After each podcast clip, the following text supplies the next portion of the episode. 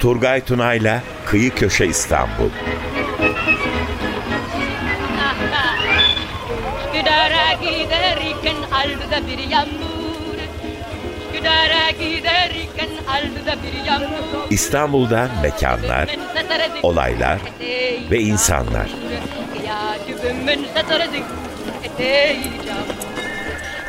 Yaci uykudan uyan gözleri mamur Yaci uykudan uyanmış gözleri mamur Kıyacibim ben ben kıyacibim ben karışır Kıyacibim kolana da gamle nöbse yarım Yoksa ne? 95.0 Açık Radyo'dan selamlar sevgiler herkese. Ben Turgay Tuna. Kıyı Köşe İstanbul'da beraber oluyoruz sizlerle ve Kıyı Köşe İstanbul'da İstanbul'un kıyılarında köşelerinde dolaşmaya başlıyoruz. Bugün yolumuz aslında İstanbul'un en hareketli noktası, en hareketli efendim Carrefour'u, yollarının birleştiği Taksim Meydanı'ndayız. Taksim Meydanı'nda aslında geçmişe baktığımız zaman çok çok daha geçmişe e, bundan 3-4 asır öncesine ormanlık bir alanın var olduğunu görüyoruz. Bizans döneminin sonlarına doğru Taksim Meydanı'nın olduğu yerler bütün Beyoğlu aslında ağaçlarla kaplı. E, o zamanın ismiyle adıyla efendim Sky yani bağlık bahçelik anlamına gelen o şekilde adlandırılmış opera sırtlarında Kah bazı yerlerde bostanlar, kah bir iki köşede, kıyıda köşede e, manastır ve kiliseler. Bunun yanı sıra da efendim gene bir yol ki Galata'dan çıkıyor, Galata surlarından ta uzaklardaki köylere kadar uzanıyor.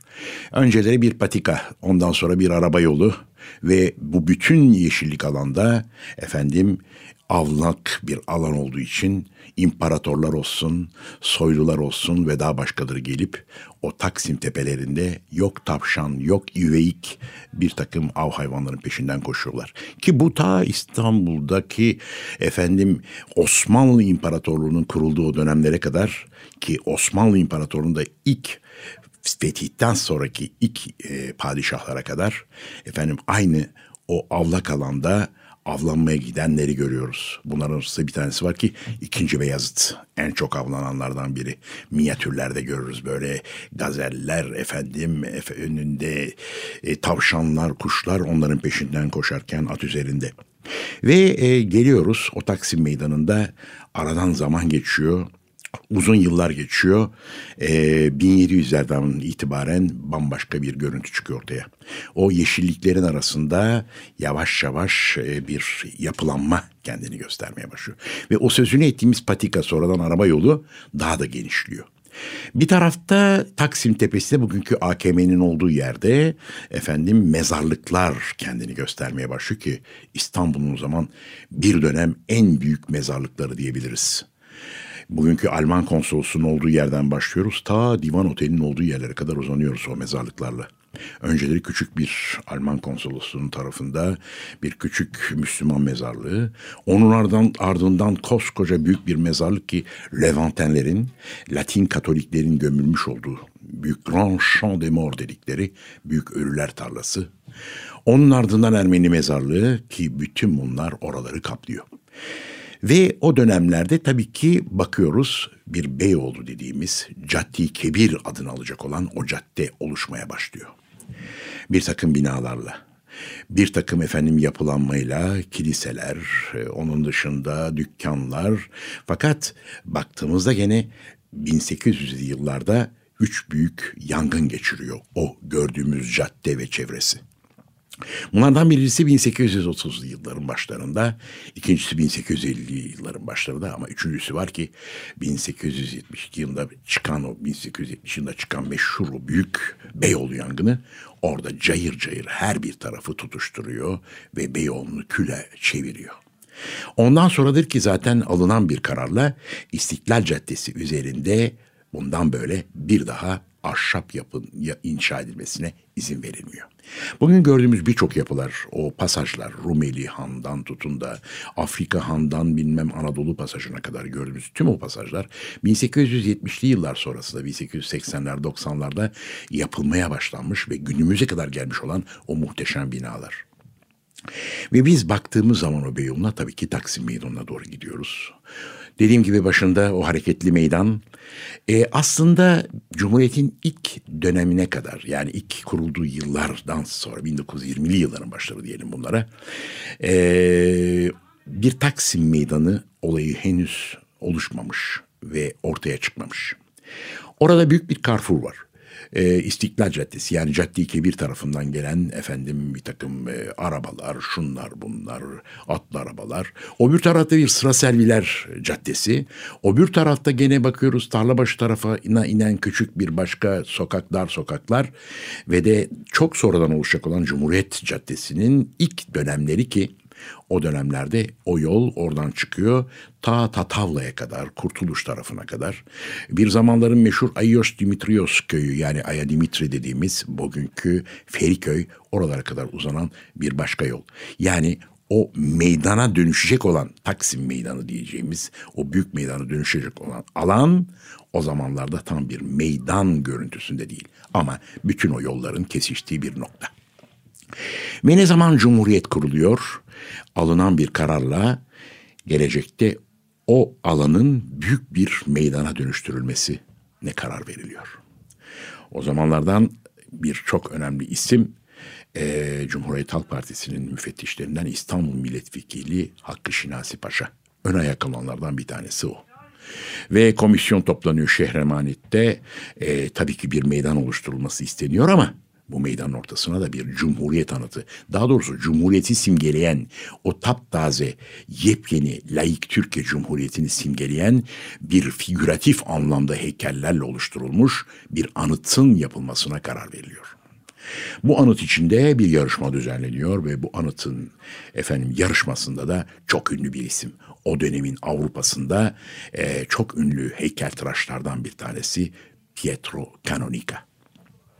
Yarışmayı kazanıyor. Ondan sonra İstanbul'a davet ediliyor. İstanbul Şehremaneti'nde oturuyorlar masaya, konuşuyorlar, anlaşıyorlar, ediyorlar ve bir taraftan da Ankara'ya geçiyor. Gazi Paşa ile tanıştırılıyor Pietro Canonica. Ardından bütün o onun kendisine de verilen fotoğraflar, şunlar bunlar dönüyor Roma'ya ve orada atölyesine çekilerek bizim Taksim'de dikilecek olan o meşhur Cumhuriyet anıtının heykellerini dökmeye başlıyor. Bir yandan da ona bir asistan olarak burada alınan bir kararla Güzel Sanatlar Akademisi yani Sanayi Nefise'nin öğrencilerinden bir tanesi yeni bitirmiş e, okulu Sabiha Ziya Hanım o gitmesine karar veriliyor. Aslında e, bekar bir genç kız bazıları karşı çıkıyor bir bekar genç kızın İtalya'ya öyle kendi başına gitmesine ama alınan bir kararla efendim o zaman Milli Eğitim Bakanı Mustafa Necati Bey haşa diyor kız olsun erkek olsun diyor. Bir Türk genci olarak orada olacak ve en başarılı şekilde kendini gösterecektir diyor. Ve gidiyor Pietro Canonica'ya e, asistanlık yapıyor. Heykeller dökülür. O bronz heykeller Pietro Canonica dediğimiz zaman öyle bir heykel tıraş ki dökmüş olduğu bütün heykellere bakıyoruz. O burunlar, kulaklar, yüz o kadar muazzam bir şekilde oturtuyor ki aynen benzetiyor. Bugün İtalya'ya gittiğiniz zaman İtalya'da kimi meydanlarda şurada burada Pietro Canonica'nın heykellerini görüyoruz. Bir dönemin İtalya'sında faşist İtalya'da Mussolini'nin de heykelini yapmış bir adam bu. Heykellerini yapmış bir adam. Ve geliyor ondan sonra bütün bunlar döküldükten sonra efendim e, bir gemiye yüklenerek parça parça ve bu heykeli tamamlayacak olan bütün o mermer kaidesinden yukarılara kadar yükselen 11 metreden biraz yüksektir. O heykelin ve hatta o anıtın yüksekliği İstanbul'a gönderiliyor ve burada bir başka memleketlisi diyelim ona, bir başka ırktaşı diyelim ona, e, meşhur Giulio Mongeri İstanbul doğumlu bizim Levanten heykeltıraşlarımızdan İtalyan kökenli Giulio Mongeri ki Türk psikiyatri tarihinde önemli isimlerinden e, Doktor Mongeri'nin oğlu. Kendisi İtalyalarda okumuştur etmiştir. Lombardiya gotiği üzerine efendim tezini hazırlamıştır ve bizlere muhteşem güzel şeyler bırakmıştır arkasından. Bunların en güzellerinden bir tanesi Saint Antoine Kilisesi. Beyoğlu'nda o muhteşem Lombardiya gotiğini bize yansıtan tüm güzelliğiyle o muhteşem yapı. O bir tarafta bir Maçka Palas, o bir tarafta bir Karaköy Palas. Onun daha başka gidiyorsunuz Bankalar Caddesi'nde, Voyvoda Caddesi'nde yani yapmış olduğu binalar ve daha başka örnekler. İşte o gelir. Efendim Pietro Canonica'nın bütün yapmış olduklarını gemiden indirirler, taşırlar Taksim meydanına diyeceğimiz o büyük alana. Orada yavaş yavaş çalışmalar başlar. Kaidenin işte üstüne o gördüğümüz, bugün de gördüğümüz iki değişik mermer var. Bu mermerler bugün İtalya'da hala çok kıymetli mermerler. Yani mermerler arasında pahalı ve kıymetli mermerlerden bir tanesi olarak hatta e, mermerler arasında yer alıyor öyle diyelim. Birisi Suza'nın meşhur yeşil mermeri. Bir tanesi de efendim Trentino'nun pembe mermeri. Bunlar o bütün güzellikleriyle anıtın o bronz heykellerin çevresinde orta e, etrafında kaidesiyle beraber tepelere kadar yükselir ve bambaşka bir güzellik yansıtırlar. Heykellere baktığımızda iki taraflı bir tarafı Cumhuriyet Caddesi'ne bakan asker Atatürk'ü görüyoruz. Asker Atatürk üzerinde başının üzerinde kalpağı, yanında arkasında askerler, yani Mehmetçikler, e, Türk gençliği, o bir tarafta Anadolu kadınını simgeleyen yer oturmuş bir kadın, Kurtuluş Savaşı'nda kendini göstermiş muhteşem, yaptığı büyük o kahramanlıklarla, yararlılıklarla, o bir tarafta da İstiklal Caddesi'ne bakan, o bir tarafta bambaşka bir Atatürk görüyoruz. Sivil Atatürk, laik Türkiye Cumhuriyeti'nin, modern Türkiye Cumhuriyeti'nin bir başka yansıması yansıması bir aynaya bakar gibi o herkesin bakıp da gördüğü o muhteşem heykel grubu. Orada Atatürk'ü biz bir frakla görüyoruz. Orada o kadar şeyler yansıtılıyor ki o Pietro Canonica'nın vurgulamasıyla. Orada artık bir modern kıyafet reformu dediğimiz, kıyafet inkılabı dediğimiz şapkalardan tutun kasketlere, onun dışında giyilen o ceketlere kadar her şey orada yansıtılıyor. Yanında başvekil efendim İsmet İnönü Reisi Cumhur Atatürk'ün yanında. Hemen onun yanında e, Genelkurmay Başkanı Fevzi Çakmak ve onların arkasında iki tane Rus subay. Uzun yıllardır biz Rus, Rus subayları pek bilmezdik. Kim bilir bilinseydi belki de o 1 Mayıs'larda çoktan kafalarını kollarını kırmış olabilirlerdi bazıları. E, bilinmiyordu orada iki tane Sovyet subayının oldu. Ve yıllar geçti aradan bunlar artık yazıldı, edildi ve biz Fevzi Çakmak'la Atatürk'ün arkasında daha doğrusu bir İsmet İnönü'nün arkasında iki tane Rus subayının var olduğunu biliyoruz. Birisi meşhur sonradan Mareşal olacak e, Rus ordusunun başına geçecek olan General Horoshinov o virüste meşhur Firunze, Albay Firunze, Kafkas kökenli. Orada onların ikisinin yer almasının bir nedeni de Kurtuluş Savaşları'nda e, Sovyet Rusya'nın bizlere yaptığı yardımlar emperyalistlere karşı yapılan o büyük savaşta e, Kurtuluş Savaşı'nda bizlere gönderdikleri, gönderdikleri destekler, yardımlar orada bir şükran ifadesi gibi o ikisi de yer almışlardır. Onun dışında bakıyoruz heykelin iki tarafında da e, bir tarafı AKM'ye bakıyor, bir tarafı malum e, Maksem tarafına bakıyor. Yani su haznesinin e, sarnıcının olduğu tarafa bakan iki tane Türk askeri. Sancaktarlar bunlar. Onlar da Türk ordusunu simgeliyorlar. Onların hemen başlarının üzerinde de iki tane kadın efişisi vardır. Bu kadın efijlerin aslında bakıyoruz baştaki o yapılan planlamada veya tasarımda heykellerin üzerinde yer almadığını görüyoruz ama ne zaman Sabiha Hanım gidiyor o heykeltıramış genç, genç heykeltıraşımız Roma'ya kadar onun büyük olasılıkla isteği üzerine veyahut da onun efendim verdiği fikirler üzerine o iki kadın Türk kadını efijisi de anıtın üzerine ekleniyor. Ve 8 Ağustos 1928 anıt bitmiştir. Bakıyoruz o zamanın gazetelerine, dergilerine, o güzel fotoğraflarda bembeyaz bir örtü, üzerinde kırmızı yıldızlarla kaplı, süslenmiş. Bütün yalnız İstanbul değil, Edirne'den, Bursa'dan binlerce insan doldurur orayı. Bando bir taraftan başlar çalmaya ve nutuklar atılır ve İstiklal Marşı'nın ardından ipler kesilerek o beyaz örtü aşağıya doğru kaydırılarak anıt ortaya çıkartılır O günlerden bugünlere o muhteşem simgesel cumhuriyeti yansıtan, layık Türkiye Cumhuriyeti'ni yansıtan o güzel anıt orada yer almaktadır. Ve bugün baktığımız zaman o anıtın ardından Taksim Meydanı'nda oluşmaya başlar. Taksim Meydanı baktığımız zaman bütün İstanbul meydanları arasında en hareketlerinden bir tanesi dediğimiz gibi. Yoksa bir tarafta Beyazıt Meydanı var, o bir tarafta Sirkeci Meydanı var, Karaköy Meydanı, Kadıköy Meydanı. Hep Aksaray Meydanı sayar gideriz ama Taksim Meydanı'nın ayrıcalığı bir başkadır. Çünkü Taksim'le Beyoğlu'nun ayrıcalığı tüm Türkiye'nin bir penceresi yahut kapısı gibidir ki o pencere batıya doğru açılan bir penceredir. Çünkü Taksim'den başlayıp da biz tünele doğru uzandığımız zaman o koskoca ki bir zamanların efendim Cadde-i Kebiri günümüzün İstiklal Caddesi birçok ilkler orada başlamıştır. İlk opera, bale ve değişik mutfaklardan yemekler. Onun dışında efendim sinemalar, tiyatrolar, ve daha birçok şey o caddede batıya açılan penceresi yahut kapısıyla ilkleri orada başlatıp tüm Türkiye'ye yaymıştır. Baktığımızda Taksim Meydanı geçmişte bizim çocukluk yıllarımızda o hemen anıtın yan tarafında bir iş bankasının kumbarası yer alırdı. Öyle bir kumbaraydı ki o ben sık sık çocukluğumun gençlik yıllarımın Taksim Meydanı'na doğru uzandığımda Anılarımda düşlerimde kalan o Taksim Meydanı aklıma geldiği zaman ortada Cumhuriyet anıtı, dört bir yanından geçen Chevrolet Dodge, Dösotto marka damalı taksiler, Çosta'yı postlayan o Skoda İETT'nin otobüsleri o zaman öyleydi otobüsler acayip güzel bir ses çıkarırdı böyle efsaneydi onlar.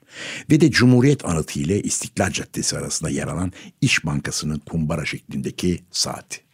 O saat ki o saatin altı uzun yıllar aynen Taksim Anıtı'nın önü gibi randevuların verildiği bir nokta olmuştu. Benim de gençlik yıllarıma gidiyorum tabii ki anılarımda, düşlerimde. O gençlik yıllarımda ee, bir sevgiliyi beklerken liseli olduğum yıllar daha bıyıklarım yeni yeni e, tüyleri bitmeye başlamış. Bıyıklarım yeni yeni terlemeye başlamış ve orada o saatin altında verdiğim randevuyla kız arkadaşımı bekliyorum. Ardından bana şiir yazdıran o kız arkadaşımın anısına o günler hep gözümün önüne geldiğinde Taksim Meydanı'nda bir, bir başka türlü geliyor tabii ki gözümün önüne. Uzun beyaz çoraplı mavi hırkalı Senbenualı bir kız sevmiştim. Taksim Meydanı'nda buluştuğum, gözlerine vurulmuştum garibimin.